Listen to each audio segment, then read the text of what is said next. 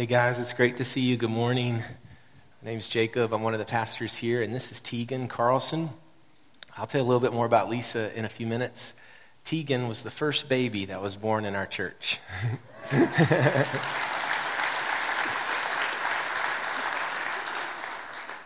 baby no longer. and he will be 10 in October, just a, just a few weeks. And um, his family uh, has been uh, with us since the beginning. His mom and dad have, have served in, in every way possible. And I just wanted, uh, Tegan, this is your church, this big bunch of crazy people, you know? And they made promises over you as a baby that they would create a community of love and forgiveness for you to grow up in. So this is your church. This is a bunch of people here's church and a bunch of people that don't even know it yet. And I asked Tegan uh, if he would read our scripture for us this morning.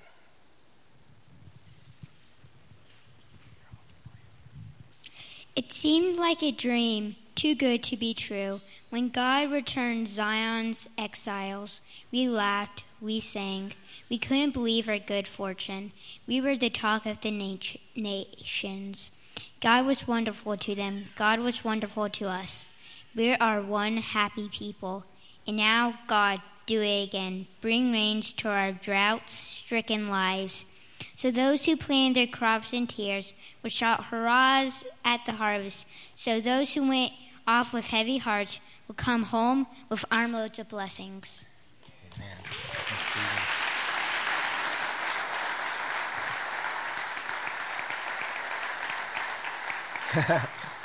so this is what 10 years looks like.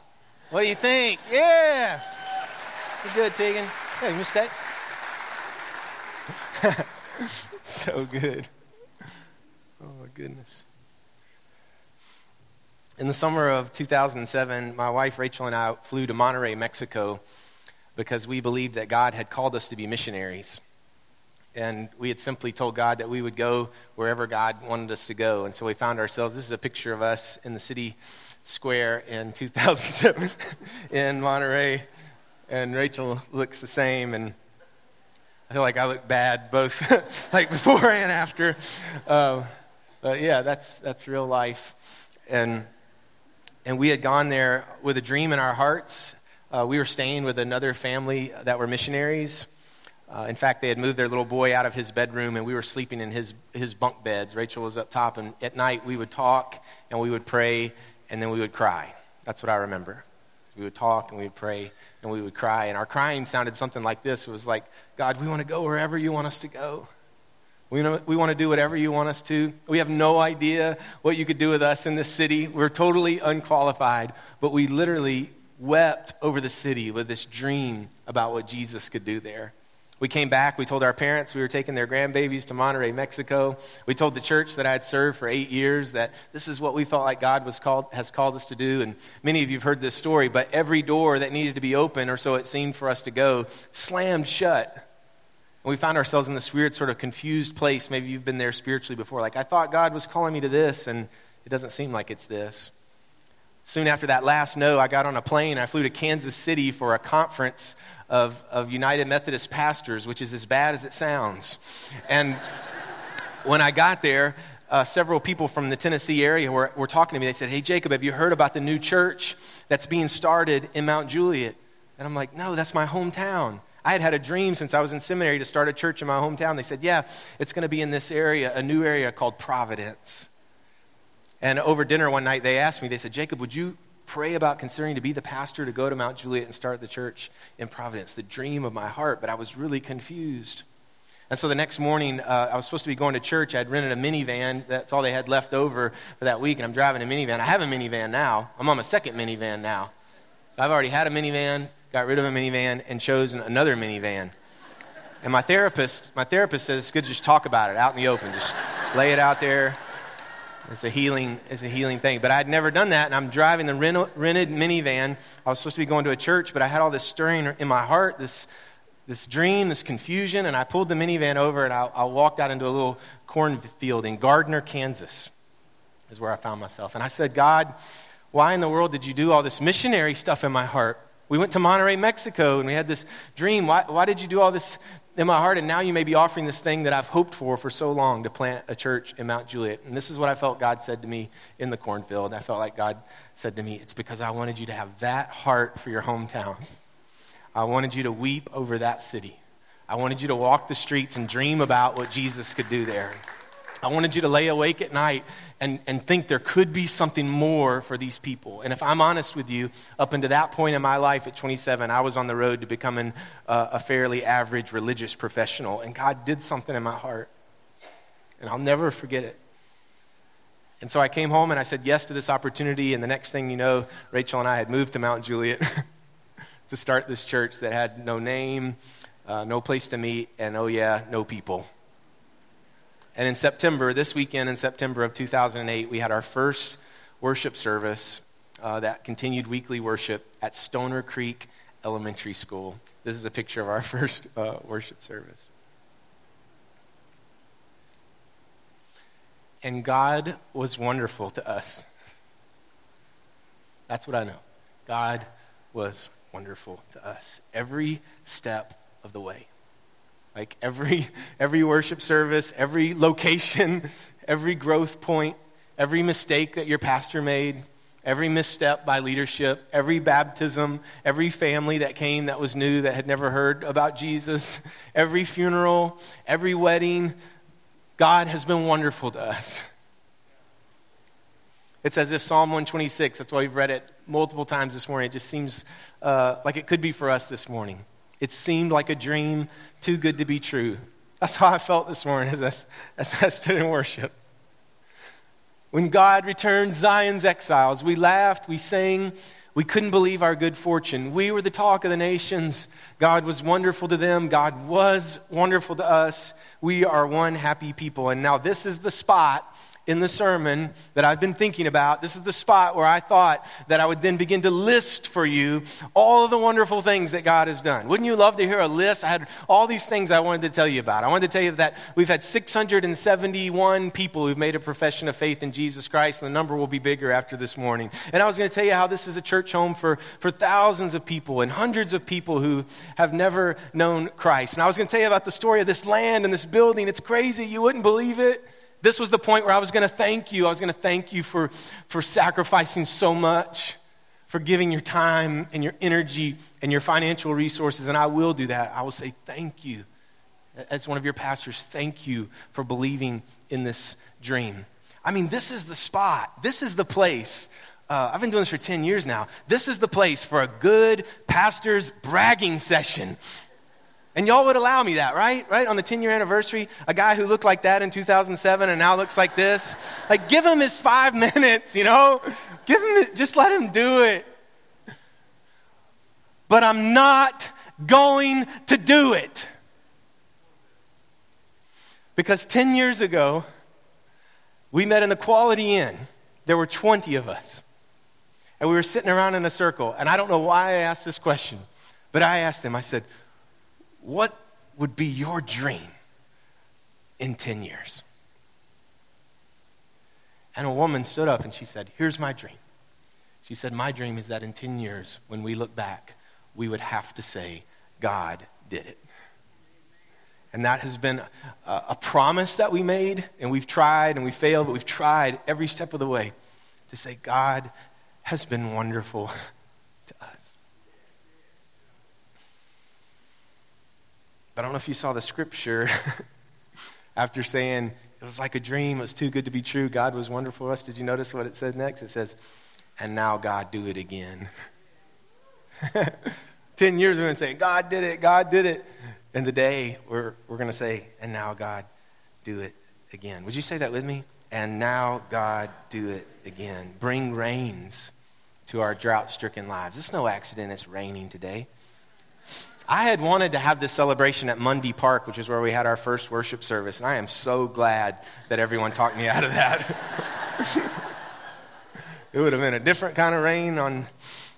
So those who planted their crops in tears will shout hurrahs at the harvest. So those who went off with heavy hearts will come home laughing with armloads of blessing. And now, God, do it again.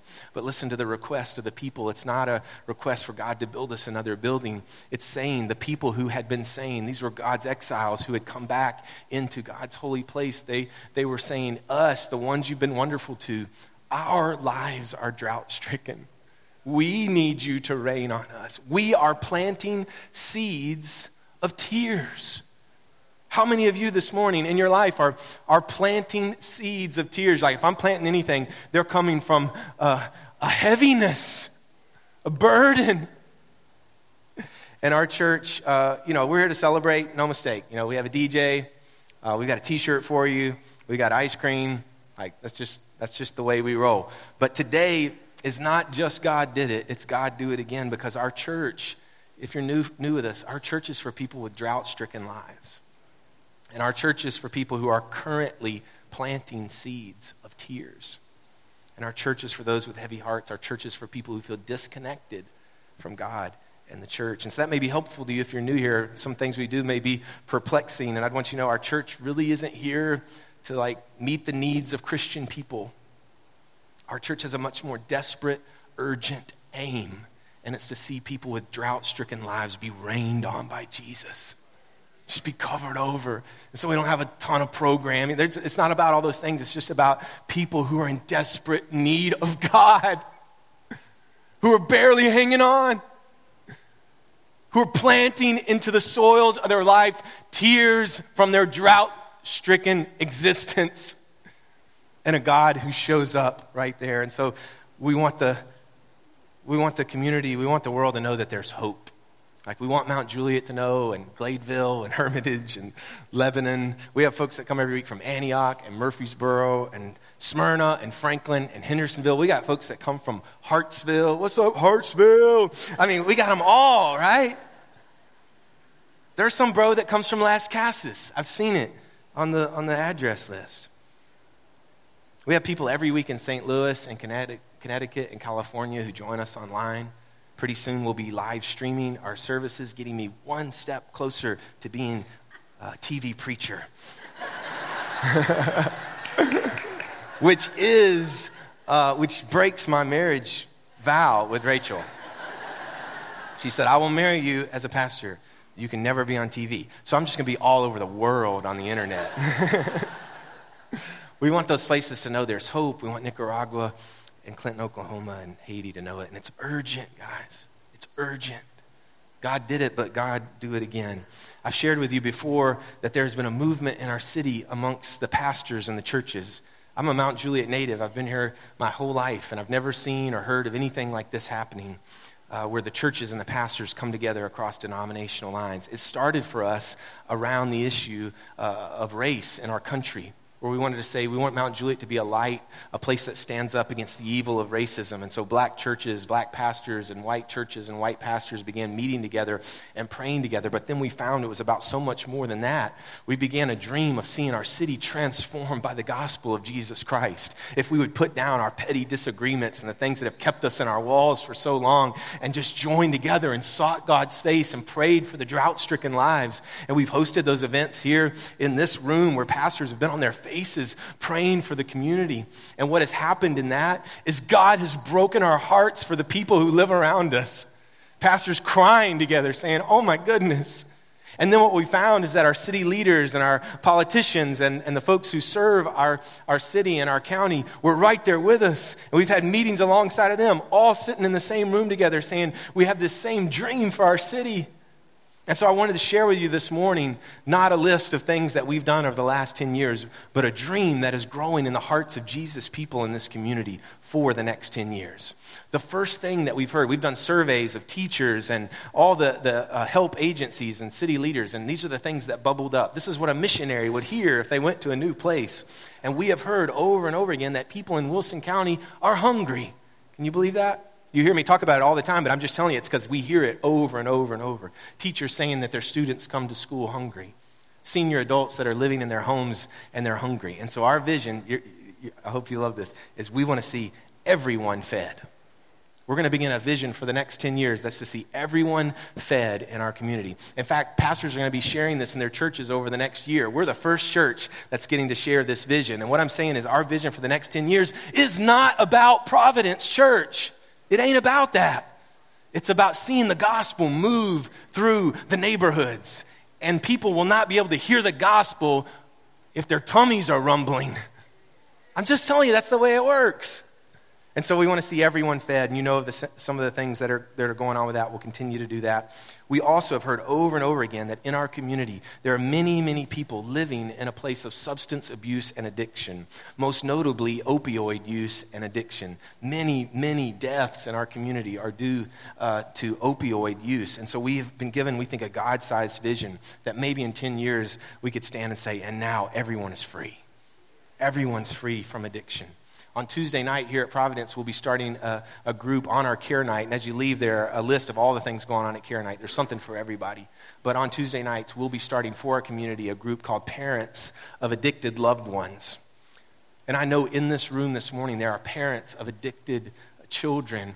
And you have been sowing seeds of tears. And, and we want to tell you, you're not alone and that we believe God is going to do something in our community. In November, Providence Church will be hosting a county-wide um, uh, meeting, a town hall meeting called Drug Free Wilco. That's the, the cool name for Wilson County, Drug Free Wilco. And what we're hoping for is hundreds of people to come where we can begin to help people know how to have conversations with people in their families who are addicted and help give them the resources uh, to give them out. A community wide movement to say, We see this, God. We see what you're weeping over. The other thing that we've heard from our community, this is most from the first responders and our teachers, is that our community is filled with child abuse, domestic violence, and even trafficking. I was in a meeting uh, in July uh, that was not too far from here, 10 minutes from here, of an organization that is trying to eradicate trafficking in Middle Tennessee. They'd already had over 150 young girls come through their doors that year in seven months. Those are the ones they got off the streets. Their average age is 13. I know you're like, why are we talking about this on our anniversary? And the reason is, guys, is God has been telling me we can't just sit up here on this hill and celebrate a growing church when our neighbors are dying. And so we want to see everyone safe. We've learned that there are over 170 foster children in Wilson County that are waiting for placement, which means they're going to be placed somewhere outside of our county, which means these children are going to have another instance of being uprooted and going to a different place. And we stood out in that lobby at one of our pastors' meetings and we said, and guys, this is long term. This is not tomorrow, but I'm just, I want you to hear the dream. And we said, you know, 30 or 40 pastors, and we just said, by golly, right? Because that's how pastors talk. We're like, by golly, when we're in the church building, by golly. Shouldn't all of us be able to raise up 170 families so no kid has to go somewhere else? Shouldn't they come into our houses? And guys, I'm scared to say it because my wife, when we walk out, she's going to say it's for us. I got a lot of kids already. The fourth thing is we want to see everyone ready, and this has to do with education. We want to see every 18 year old that graduates from high school, and we want to see them all graduate from high school, leave our county ready, ready for the world, ready to serve, ready to know that another adult through that time in their life has, has been in with them and mentored them and, and plugged in with them. I met with a couple of their pastors here this week with an organization in our community that puts mentors with children who are being abused. But uh, on this one, Everyone Ready, we're looking to make strategic partnerships with every school in the county uh, so that every school could have a church that they could pick up the phone when any, they had any need and say, This is what's going on. We know you're going to be there to help us. Did you know that prison locations and sizes are based upon how many children are at the third grade reading level at the appropriate age in a community?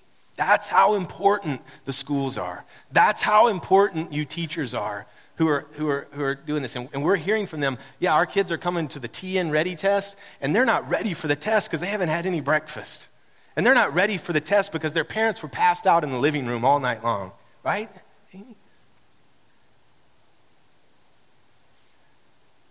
And God has just been breaking my heart again. 10 years in, I got too comfortable, Tom. They gave me an office.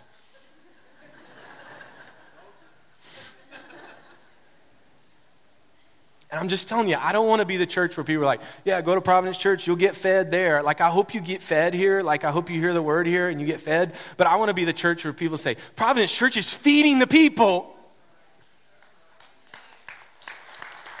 Yeah. I've never had y'all clap. Let's just keep that up. Let's keep that up. Some of y'all will remember um, last year we heard from the principal at Rutland Elementary that there are children who come to school and they don't have anything to eat. They don't have money for lunch money. Uh, they have, don't have a lunch packed. And there is a free and reduced lunch program, but there are kids that slip through the cracks. There are kids who something happens in their family before the paperwork's filled out or the parents never fill the paperwork out.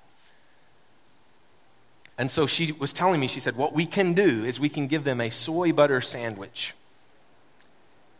one day, and then the next day we can't do anything. I told you guys that, and you said, no way, right? And so we helped set up a fund that's sort of a discretionary fund for the principal. They call it the cafeteria fund. It makes sure no kid comes to school and is hungry. But many of you guys told me this, and so I'm telling you this because you told me to. I'm blaming you. He said that's not good enough. And so on Wednesday, Mark and Jeff and I went into the Wilson County school system. We sat in a meeting with principals from every school in Wilson County because the director of schools had said the door's wide open. She's, she's in on it. She's in on everything I'm telling you about and we were able to uh, present a check that would set up a fund in all 21 Wilson County schools. yeah.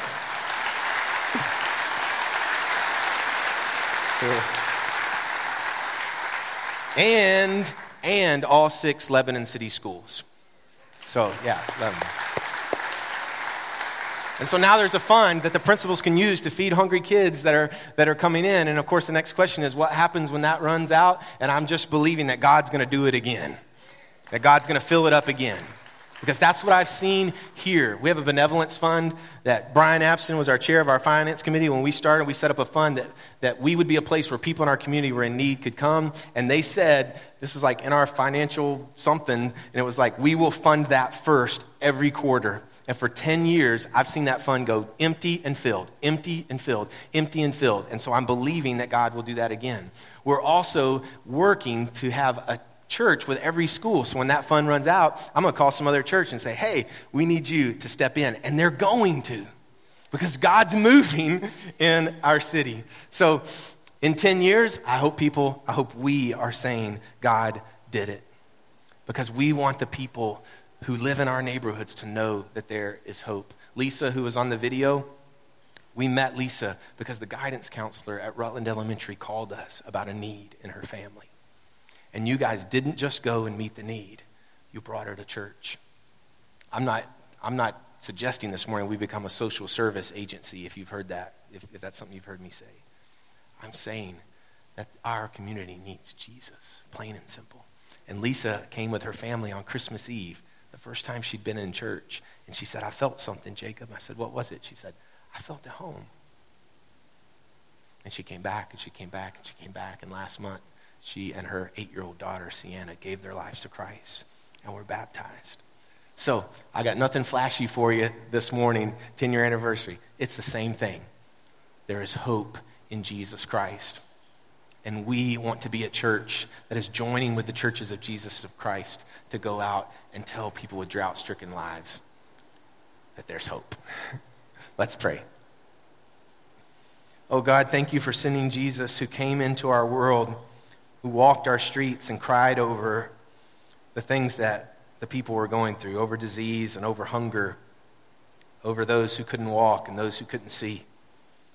And Jesus came and and gave it all on the cross for our sins and was resurrected. And so we gather together today as Jesus Church, praying, God, that 10 years from now we would have to look back and say, God did it. As we come to communion, let this bread and juice be for us the body and blood of Christ, that we might be for the world the body of Christ, redeemed by his blood. In Jesus' name, amen.